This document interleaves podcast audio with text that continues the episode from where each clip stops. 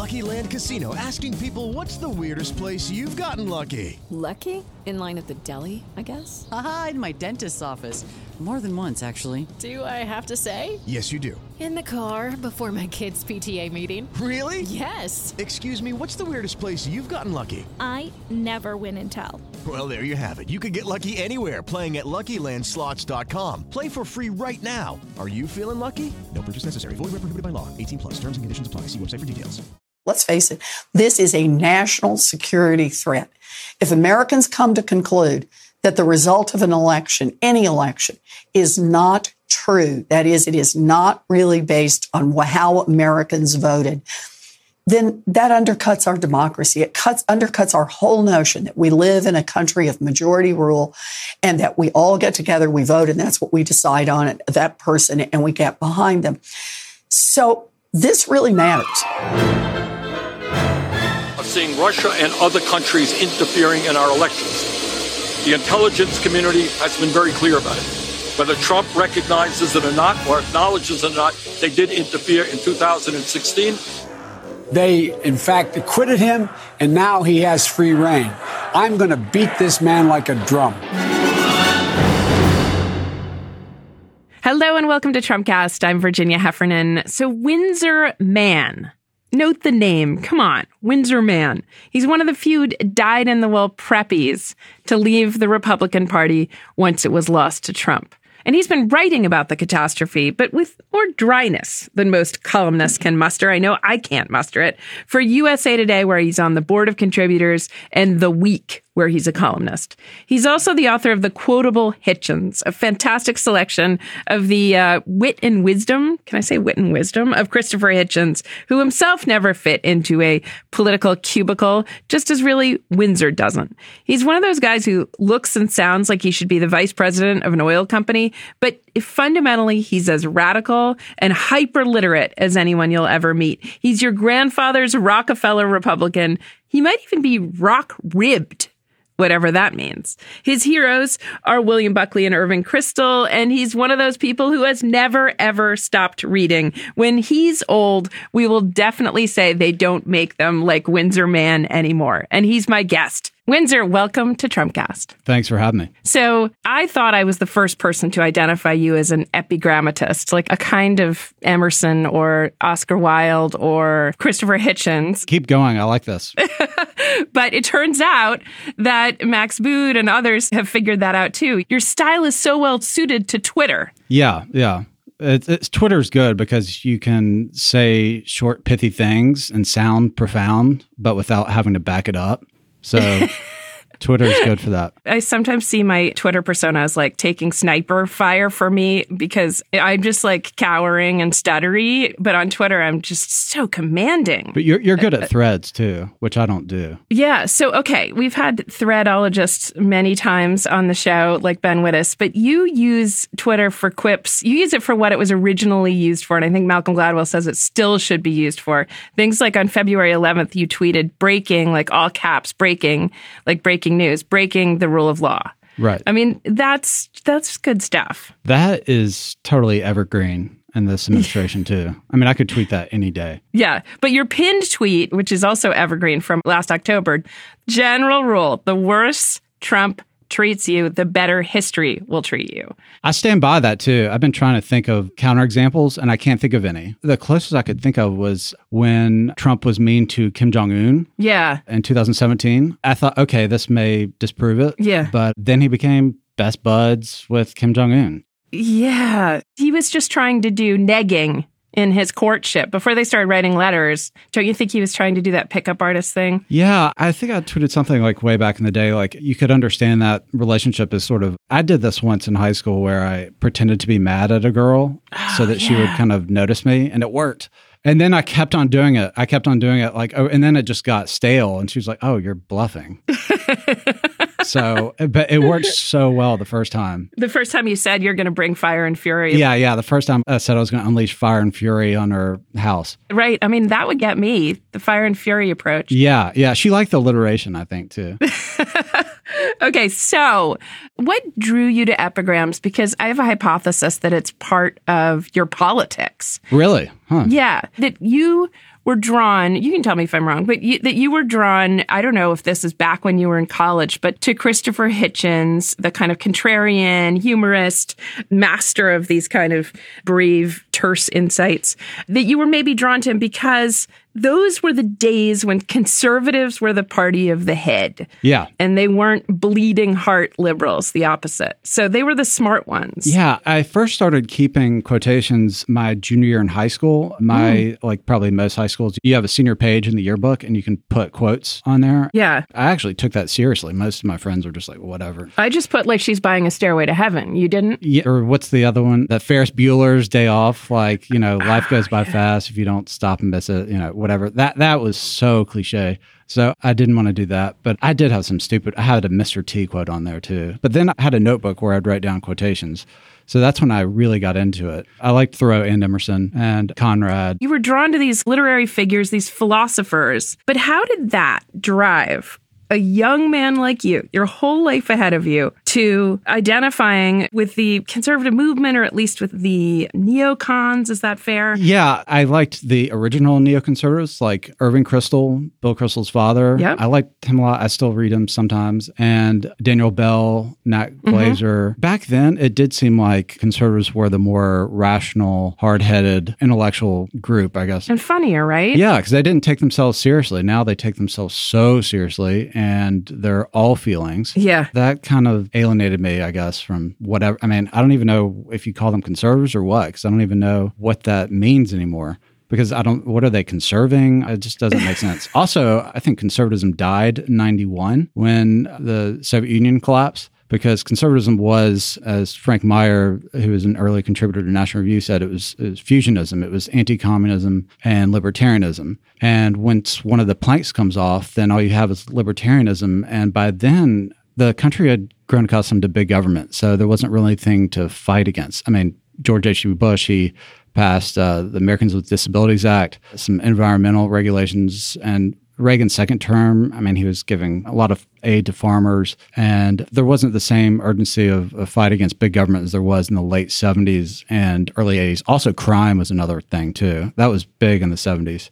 Hmm. And they had pretty much fixed it. So there wasn't really anything to rail against, except I think 9 11 gave conservatism an artificial spike. So it made it, people think it was alive again. Mm, mm-hmm. But once the war in Iraq started going poorly, then it kind of exposed conservatism as just hollow. I want to talk first about the Soviet Union because you and I both admire those New York intellectuals, including Irving Kristol and Daniel Bell, who started as socialists at City College. Or uh, this is very potted history of the New York intellectuals, but started at City College and then had their heads turned by the failures of the Soviet Union, and then moved to what seemed like the right and also ensconce themselves in, in many cases at Harvard. Mm-hmm. But there's a particular relation to Russia or the Soviet Union that seems to characterize some of these shifts. So if people like you in the Kristol tradition are certainly not socialists, but are moving away from the Republican Party, it seems that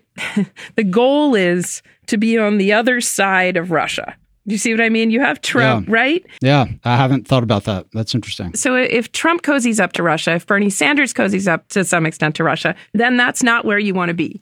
Yeah, I think it's mostly coincidence, though. Okay. One thing that always fascinated me about the original neoconservatives was the disillusionment. The fact that a lot of them went from believing in one thing really strongly, and it goes back to Arthur Koestler too. He wrote or uh, edited a book, uh, "The God That Failed," sort of the Whittaker Chambers. Um, Yeah. th- that those kind of people. So that always interested me. People who believed something strongly and then kind of dawned on them that it was not true. In contrast with Lillian Hellman, I guess, who defended Stalin. Oh, yeah. The people who stuck with it to the end. Since I brought up Bernie Sanders, there was a moment in my youth when Alexander Solzhenitsyn, the Russian dissident fresh off the gulag, moved to Cavendish, Vermont, fairly near my house. Did he really? Okay. Yes.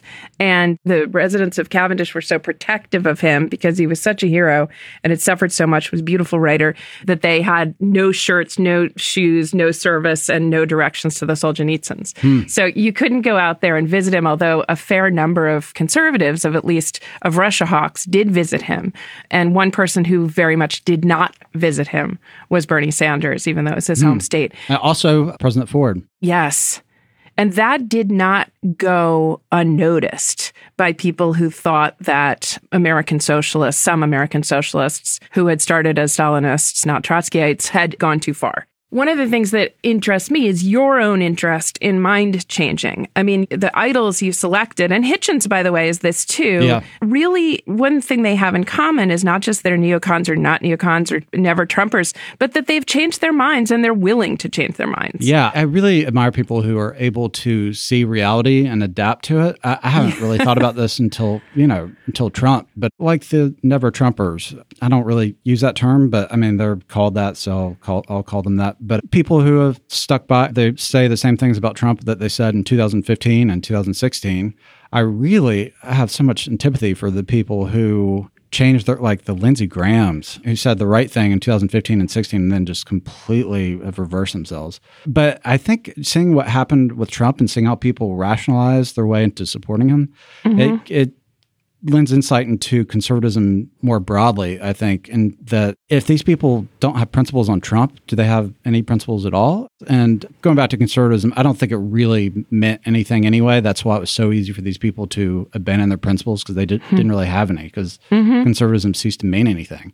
Judy was boring. Hello. Then Judy discovered ChumbaCasino.com. It's my little escape. Now Judy's the life of the party. Oh, baby, Mama's bringing home the bacon. Whoa, take it easy, Judy. The Chumba life is for everybody. So go to ChumbaCasino.com and play over 100 casino style games. Join today and play for free for your chance to redeem some serious prizes. ChumbaCasino.com. No purchase necessary. Void where prohibited by law. 18 plus terms and conditions apply. See website for details. What do you think of Mitt Romney, who presumably you supported for president? What do you think of his sort of last stand in referring to, of all things, God in his decision making about whether the president should be removed from office? Did that seem like a principled stand that you could identify with? Because Hitchens was a famous atheist, Yeah. Oh, he was an anti-theist. anti theist, Yeah. right? A certain amount of contempt for that kind of posturing. Yeah, I don't think it's posturing, but it just didn't resonate with me. I mean, I, you don't need to invoke God to surmise that Trump is guilty. To me, that was just unnecessary. Yeah. But I admired his stance. It does seem like you need, because again, your pinned tweet, the worse Trump treats you, the better history will treat you. I mean, moral decision making, especially around the impeachment, but at Helsinki, when Trump announced for the presidency, those moments are very interesting. What the reference point for doing the right thing is. And this epigram says, you know, the better history will treat you. And Schiff certainly said, you know think about your role with you know what your you'll tell your grandchildren or or another references might be to your individual conscience or to your oper- or to your capacity to apprehend reality or to your place in history and Romney was very maybe falsely modest but he does seem indifferent to his place as a footnote as he said in history and is much more interested in this vertical relation to moral truths the, the- his relation to God i mean how do you make moral decisions in the absence of, and I mean a moral decision like to oppose Trump, in the absence of some discourse of theism. Like most people, I think uh, you just do what you think is right. It's so easy for me too. I mean, just being a writer, it's easy to make moral decisions. Like a couple of my liberal friends say, "Oh, you're so brave," and it's I'm not even remotely brave. Um, just I just write you know an article and you know send it out, and that's that's nothing. Yeah, that writers are much more I mean, able to change their minds than someone playing on the Astros is going to be unlikely to want them to be stripped of their title in the in, you know at the World Series. And operatives like Rick Wilson, who've devoted their lives to getting Republican candidates elected, and to, he has that team spirit. Yeah, I think that that's tougher. Yeah, But still, I mean, when the right thing is so obvious, I mean, I think it'd be harder to do the wrong thing, just because it would just my conscience would just drive me insane. that's right. So that's sort of the that'll lead to too much insomnia. Yeah. Also, I, I think I am vain enough to think, oh, I mean, not to think that pe- like historians will pay attention to what I say, but I, I do want to be on the right side of history. And I think most people should want to.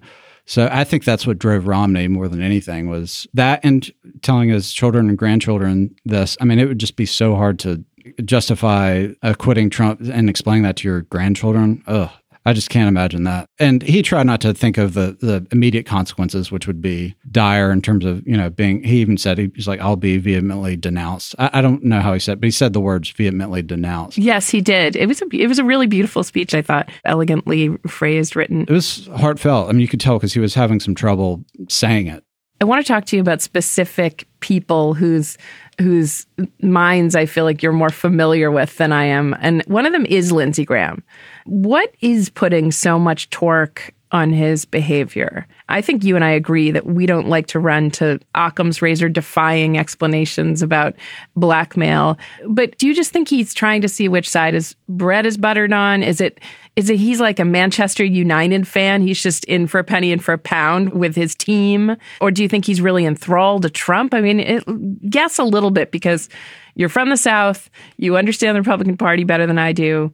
Talk me through this. It's hard to know for sure because I don't know him. I've never met him, but um, yeah. I think he just well, he said in an interview with the New York Times once that he embraced Trump because he, uh, to try to be relevant. Yes, and I think the Kavanaugh hearings really were significant because that's when he erupted and was screaming and saying how he's a, a single white male and he won't shut up, and that then he became a really big deal in conservative circles, and then he started going on Hannity, and and he started attracting big crowds, and I think he loves the love. So he became yeah. popular, and so some people say, "Oh, he's just doing this to get reelected." You don't have to go all out like this to get reelected in South Carolina. He could tone it down a bit and and still win his his election. So I think it's he is single. He doesn't have a you know a spouse. So he kind of has to hmm. he has to get affection somewhere, and I think it's the Senate. I mean that uh, from all accounts, I mean the Senate is his life. And I think that's just how he's doing it. But yeah, I really don't think that he all of a sudden thinks that Trump is this all knowing, all wise, sent from God type being or something. I mean, some people think that, but I he's been in politics too long to buy that. When he speaks in defense of Trump, he's strangely, and I don't want to get too psychoanalytic, about this, but he he's he refers many times to quote other people who hate Trump. He must use that expression so hmm, much. Yeah. And he'll say, You're doing all this because you hate Trump. And I wonder how that seems unfair to him. Or I think he thinks that that hate, whatever Trump's vices that that hate is unwarranted. You know, remember some Republicans accused or some journalists, I think, asked Pelosi if she hated Trump. Yeah, and yeah. She, that was James ex- Rosen. James Rosen. And she exploded at that because if the anti Trump crowd is going to succeed, it seems that they need to really hold the center of some kind of equanimity. Well, and if they're just acting on hate, yeah, go ahead. Oh, yeah, sorry to interrupt, but it's it's a way of accusing the other side of irrationality. Yeah, yeah, yeah. Like that's you right. hate them, so therefore you're not acting rationally. You just hate them, and you can't. That's why you're impeaching them, not because of any evidence. You just hate them so much. You're just doing this. Yeah, and there are some never Trumpers playing that role. I mean, there's most notably probably Rick Wilson, who couldn't be sort of more opposite from you in tone. You know, he calls him like a near-legged scullionly ort or whatever. Even he you know, his way with words is it's unparalleled. Right, where you have these kind of cool-headed epigrams, he tends to kind of rant in a way that gets the heart beating. Oh yeah, but he he's also he likes the game. Oh yeah, yeah. He does. You don't I mean, feel like yeah. he's losing it. No, no, I don't think so. But he he likes he's pugnacious. So yeah, um, he he likes the fight. I I want it to end. You do. Yeah, but also you've kind of and this is very Hitchens of you, written on the possibility that we might miss Trump. I mean, he's a very he's yeah. he's really I mean, you know, he's brought a lot of us together to kind of if you like ideas, hash out certain ideas. Well, that, that's one thing is I, I, try to be aware of the perverse incentives that Trump gives us um, because yeah. he has fun as much as you might despise him. He is kind of fun and interesting to write about, and all the dynamics that are going on. It's just interesting. And for some people, it's he's been great for people professionally, uh, his critics. It's a job creation program that he didn't intend. It, it really, yeah, it is, yeah. But I, you, you have to be mindful of that if you're going to be intellectually honest. I think. I, I think people will miss him whenever. I don't know when he'll leave, But I think people will miss him because uh, they've done scientific studies on this, where the in terms of the dopamine, just the outrage, people love outrage. Um, Yeah. they, maybe not consciously, but it is fun. I felt it too when some bad news story hits and everyone's on Twitter. It's it's you know it's the two minutes hate uh, on there, and it, it's it's exhilarating. And that's what Hitchens said about 9/11, the 9/11 attacks. He felt a feeling of exhilaration. I know exactly what he meant now. Because Yeah. Trump, I mean, Trump represents pretty much everything I despise in politics, and I feel the same sense of exhilaration, you know, in a negative sense. Not that I'm ebullient or anything, but just in terms of oh, I, we have to tame this. Yeah, and the kind of if you ever wondered what you would do if there were a totalitarian re- regime or that if, if American values were threatened, well, now's the time that you better be doing it. And I think a lot of people who thought who had you know held on to thought experiments of how they might have acted in Solzhenitsyn's place or how they might have acted in the neoconservatives' place about the Soviet Union or whether they w- might have embraced or rejected Stalinism. Now's our chance. Let alone had we been in Europe in the 30s you probably saw that Godwin himself, who you know, and is the the fa- the uh, author of Godwin's Law, has repealed Godwin's Law in when in making comparisons between Trump and Hitler. I try to sort of lightly entertain it, sort of keep in mind that it's that that is always a possibility and we don't know exactly what it looks like if we're going to plunge in the dark ages or we're going to plunge into some you know new kind of stalinism or or worse a kind of third reich that that's that's always a possibility for a civilization. What do you think you really avoid hysteria which i commend I, I'm interested in the Hannah Arendt. I mean, I went back and reread. I actually reread it all the time. Her book, "The Origins of Totalitarianism." Yes. and it is crazy how um, you read a page or two and you're like, "Oh my gosh, that just happened yesterday." yeah And it's it's the origins of tot- totalitarianism that interests me, I guess, because I mean, we're not. It's not 1984 now, but there are just weird things that happen in terms of. Uh, she talked about the infallibility of the leader. Mm. That's happening now. Um, with the, do you remember the Kansas City tweet? yes when We- he yeah got the state wrong and he said Kansas City and it's the great state of Kansas and he deleted it. But his followers, Matt Schlapp, was even defending it after Trump deleted the tweet, was saying, "Oh, he was right," and yeah, it's uh, and so that is just creepy to me. Yeah But that- so that's not in terms of the strong arm of government, but it's the same kind of mindset where you have to defend even uh, uh, everything he does. So, I mean, it's dear leader is always right, especially when he's wrong.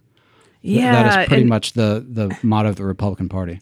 and then he might redraw the map to make it to somehow make it right as he's as he's done in the past. Yeah, there's some other line too where um, if he gets the uh, employment figures wrong or something, then they'll go back, they'll go and change the figures to make it right with what um, the leader said. Wow. Right. Yeah. I mean, I'm I'm glad that you hold on to that as a as a it's not impossible. It's just never impossible. Um, But you know, but there it's is- like not being a hypochondriac, but still, you know, taking care of your health. I think it's I think it's okay to just note that this has happened before and people didn't see it coming. I mean, I, as as David Frum says, there are a lot of stops on the train before you get to Hitler Station. We're not Yeah. there. We're not even close to there. But as Garry Kasparov has said too, in 1933, even Hitler wasn't Hitler. Yeah. Trump doesn't have an ideology, so he's he's not aiming to go anywhere. He's a kleptocrat. He just wants to make money and protect himself from the legal consequences of his actions. He just wants to stay out of prison and get rich. Yeah. So he's not he's not like trying to exterminate millions of people or anything like that. But I'm more alarmed by what his supporters do and say on his behalf. Well, I am too. I noticed that Bill Kristol said something like, "We've got to do X, Y, Z to, you know, get the right nominee and for the Democrats." And just the "we," you know, was Yeah. striking. Yeah. And some of you have changed parties entirely, and some of you have said you vote sometimes for Democrats, and others like Joe Walsh, who's a huge fan of yours, have really thrown in so far with Democrats. They say they'll vote for Bernie, they'll vote for anyone as long as it, you know, as long as it means voting against and defeating Trump. That their whole lives are about defeating Trump. What about you when it comes to the Democrats? I mean, it just must be strange even thinking what's a progressive and versus what's a liberal or a you know full on socialist. It's not strange at all. Oh, Just because it's like I mean, we all recognize a common threat I, I don't. I, I, really. I don't care whose side I'm on. Just uh, you know, I just want to get rid of this guy. Um, but I, I, I, do worry though with Bernie Sanders that I, I, think I agree with Rick Wilson. I think Trump would just annihilate him, and that's what concerns me. I mean, there's a reason why all Republicans. It's there's a reason why they like Bernie Sanders so much, even though they try to disguise it somewhat. I mean, Hugh Hewitt said that he's going to vote for Bernie Sanders in the Virginia primary. I mean, yeah, they wouldn't do this if they were really worried about him. So you think you're with the idea that they are going for him because they think he's the easiest to Oh defeat? yeah. Oh yeah. Okay, I, I that- know. I know because I remember um, when I I worked on the Bush campaign in 2004. And I remember National Review came out with a cover story. The cover was of Howard Dean, and the, the cover said, Please nominate this man. And I felt that wholeheartedly. I was like, Yes, please nominate Howard Dean because even though even though Bush beat Kerry, Howard Dean would have been so much easier. Yeah. And uh, and it, it was expensive. it was a national security election, and Howard Dean would have just been it would have been a cakewalk. They try to label Democrats as socialists, and here comes one who actually admits it. Yeah, I mean, yeah. gosh, you can't ask for anything better than that. And he's old and just had a heart attack. It's it neutralizes so many issues, and and it neutralizes Russia, his issues with Russia. So it, it neutralizes all of Trump's vulnerabilities. I think so. It's that's exactly who they want. I would vote for him though because I just I'm so scared of a second Trump term. it sort of occurred to me that Sanders, while he would he would be like a step down, like methadone or something from heroin, that you know from Trump, that you would have sort of this weaning period from excessive emotionalism, from from revolutionary populism, from a kind of know nothingism and disinterest or, or absence of interest in in feasibility of his programs. I mean, that all sounds like very Trumpian to me and ideology recklessness, but I think way less net damage to the republic. That's my idea that if we're in this fighting mode and man, do Democrats seem like yeah, I just saw something uh, just now about never Trumpers like you get out of the Democratic Party. I mean, what? I hate to say the Democrats are in disarray, but everyone is just cortisol poisoned. Yeah, it, it's so uh, it's so similar to the the Republican primary. Yeah. uh, With you have just so many candidates, and Bernie Sanders is the Trump in the sense that I mean he's just different. As for who could beat Trump, so you know, in in many ways, the Sanders crowd have told us that they they uniquely might not vote for the nom- nominee. I mean, they, their enemy Yeah, is yeah. in many cases the the DNC. So that's a kind of extortion or something. Yeah, that's why that's why the Trump people love Bernie Sanders. Their common en- enemy is the is the Democratic Party. Ugh, eh, nicely said. But leaving out who could beat him, and I think Sanders people think he uniquely could beat Trump. And I don't actually think the problem with Sanders is that he couldn't beat Trump. I don't think he would make a very good president, is the problem. But I know it's weird to think about those things in this climate. Who do you think would make the best president of the Democratic nominees? Uh, yeah, this is something I don't put enough thought into. Um, Yeah. I, I definitely think Bernie Sanders would be the worst. Um, Yeah. because he just runs on slogans. I think, and Yeah. um, I just I, he just doesn't seem like a serious person to me. And so many Democrats just despise him. Yeah. He's not even a Democrat. But in terms of who would be the best president, I mean, I like Klobuchar, probably her, I guess. Uh, I really don't know. I mean, I like Mayor Pete, but he has so little experience. So Yeah. I can't say him. But um, I don't know. Who do you think? I mean, Warren, I guess. I think Warren. I mean, I, I like someone with Senate experience and with you know, it, it, but also Klobuchar, who've worked with people in the Senate. I mean, I really just I like. I mean, and and Sanders. I I agree with Hillary Clinton that she I like McCain is just he's she's he's not a good colleague in the Senate. Yeah, and that matters. I mean, when you have That to matters, deal with right? Congress, yeah. Yeah. And so, yes, I do like the collegiality. I like the sophistication, the sort of intellect of of Elizabeth Warren. You know, I like her I like her story. I like her she's encountered, she's sort of dealt with some subjects including Trump and impeachment with a kind of gusto and she seems to be able to grasp the Mueller report, you know, things like that that are kind of big and sprawling and consequential, but, you know, are not actually something that ordinary voters can metabolize easily. Yeah, I think I think that the problem with her is that she so many people on the right just absolutely despise her for whatever reason, uh, Mhm. like kind of Hillary part two, that Mhm. I think she would have a hard time, not, and it wouldn't even be her fault. She would have such a hard time dealing with Republicans. I mean, they would just, I- I don't know if it's misogyny. I don't know if it's because she's, you know, pretty far to the left. I, I really don't know why, but that would be an issue. And I, I, I just want someone who's the most, the, the furthest thing from divisive as possible. And Bernie would be the, the most. And Warren would be pretty divisive too. I want someone who can just kind of, I- I want a, a Gerald Ford type person who can Yeah, like sort of patch things over Yeah. or like cool us off. just, just not be crazy and terrible. Just that's all you have to do. I like that. All right. Well, we'll leave it there um, on another epigram. Windsor Mann is a columnist at USA Today and The Week. He is also the author of The Quotable Hitchens. Thanks so much for being here, Windsor. Thanks for having me.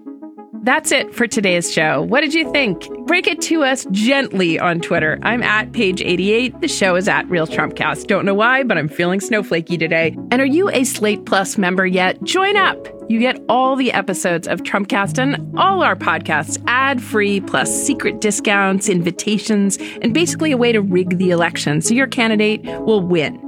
$35 for the first year. It's at slate.com slash Trumpcast Plus. That's slate.com slash Trumpcast Plus. Our show today was produced by Melissa Kaplan and engineered by Merritt Jacob. I'm Virginia Heffernan. Thanks for listening to Trumpcast. Step into the world of power, loyalty, and luck. I'm gonna make him an offer he can't refuse. With family, cannolis, and spins mean everything. Now, you wanna get mixed up in the family business. Introducing The Godfather at ChumbaCasino.com. Test your luck in the shadowy world of The Godfather slot. Someday, I will call upon you to do a service for me. Play The Godfather now at ChumbaCasino.com. Welcome to the family. No purchase necessary. VGW Group. Void where prohibited by law. 18 plus. Terms and conditions apply.